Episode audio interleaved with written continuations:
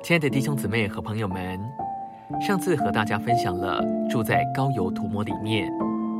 今天李长寿文集分享时光，让大家分享个人并团体的住在高油涂抹里面。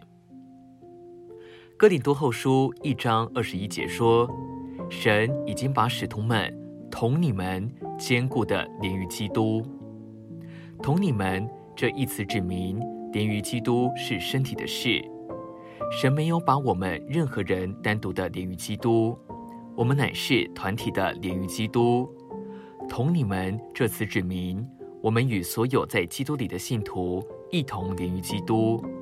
因此，在这连结里应该有身体的感觉，就是身体感。许多时候，我听人说，只要维持个人与主的接触，一切就没有问题。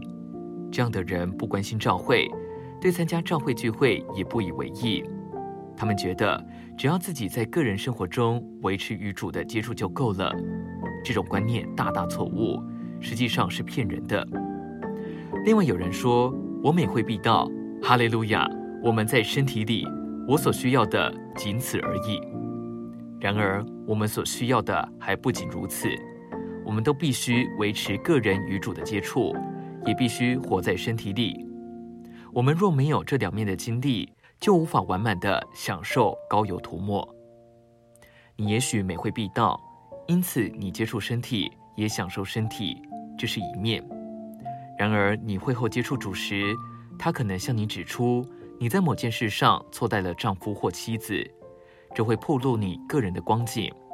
然后主要你向他悔改，承认你的过错，也要你去请求配偶原谅。你若不这么做，就会感觉自己与膏抹的灵之间有阻隔，你会失去膏油涂抹深处的感觉，也会失去对膏油涂抹的享受。